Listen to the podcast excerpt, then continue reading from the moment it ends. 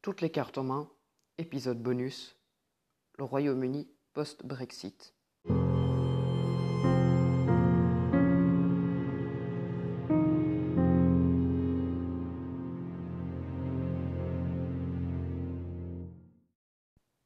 Le Royaume-Uni subit une crise économique sans précédent car, avec 4,9 millions de cas et quelques 128 500 décès début juillet 2021, l'impact de l'épidémie de Covid-19 y est plus important que chez ses voisins européens.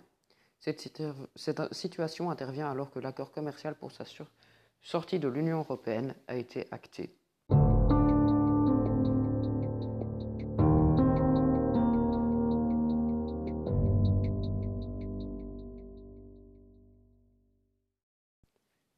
La dette publique du Royaume-Uni a dépassé 100% de son PIB en octobre 2020, un record depuis 60 ans, principale, conséquence des mesures d'urgence mises en place par l'État pour aider les entreprises à éviter des licenciements massifs et soutenir les emplois.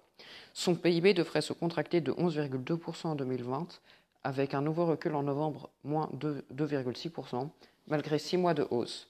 Au plus fort de la crise du printemps, il avait chuté de 19,5%, il n'avait pas pu attraper ce retard.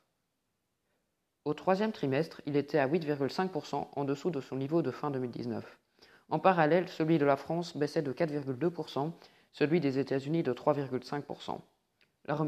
La, remontée ne sera pas aussi rapide que la chute, puisque le PIB devrait rebondir à, 3,4 à, de 3,4 à 6% fin 2021, selon les prévisions, restant donc en deçà de son taux d'avant la crise. L'impact sur les emplois est direct. Le chômage est passé de 4% au premier trimestre 2020 à 4,9% fin octobre, il était, de 3,8% à la même période en 2019. Ce point équivaut à 411 000 chômeurs supplémentaires, un pic aussi élevé que lors de la crise de 2008-2009. Le nombre de demandeurs d'emploi pourrait continuer à grossir jusqu'à 7,4% en 2021, d'après l'OCDE. En, juin 2020, 80% des Britanniques touchant un petit salaire déclaraient avoir vu leur revenu baisser, 10% se, euh, disaient se battre pour joindre les deux bouts, en fin de mois et 0,7 affirmait aller aux banques alimentaires. Certains analystes financiers pensent que le Royaume-Uni ne retrouvera pas son niveau avant 2023. De plus, le confinement mis en place le 5 novembre 2020 devant la propagation du variant anglais du coronavirus a, cassé un élan économique alors que la date fatidique du Brexit approchait. sa négociation devenait un enjeu primordial pour le Royaume-Uni afin de ne pas faire plonger le pays dans une double crise. Durant la période de transition, du 1er février au 31 décembre 2020, Londres et l'UE ont négocié la nature de leurs nouvelles relations et rencontré de nombreux points d'achoppement sur le secteur de la pêche, les règles de la concurrence ou les questions liées aux droits européens. C'est la veille de Noël que le deal a été acté.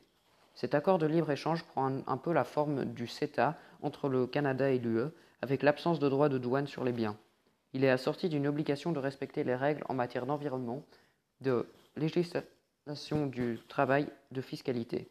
Avec la fermeture des frontières entre la plupart, euh, la plupart des pays européens et le Royaume-Uni, durant l'épidémie de Covid-19, les premiers temps du Brexit sont sombres, et il est difficile de déterminer la principale cause de ces files de camions bloqués aux douanes ou de ces étagères de supermarchés vides en Irlande du Nord.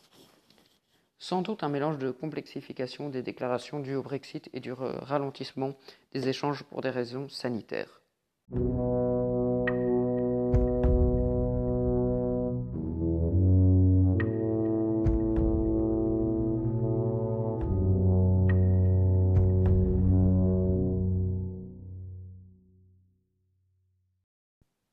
Chers abonnés et téléspectateurs, j'espère que cet, épisode bonus vous aura plu.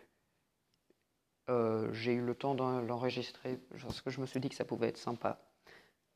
À la prochaine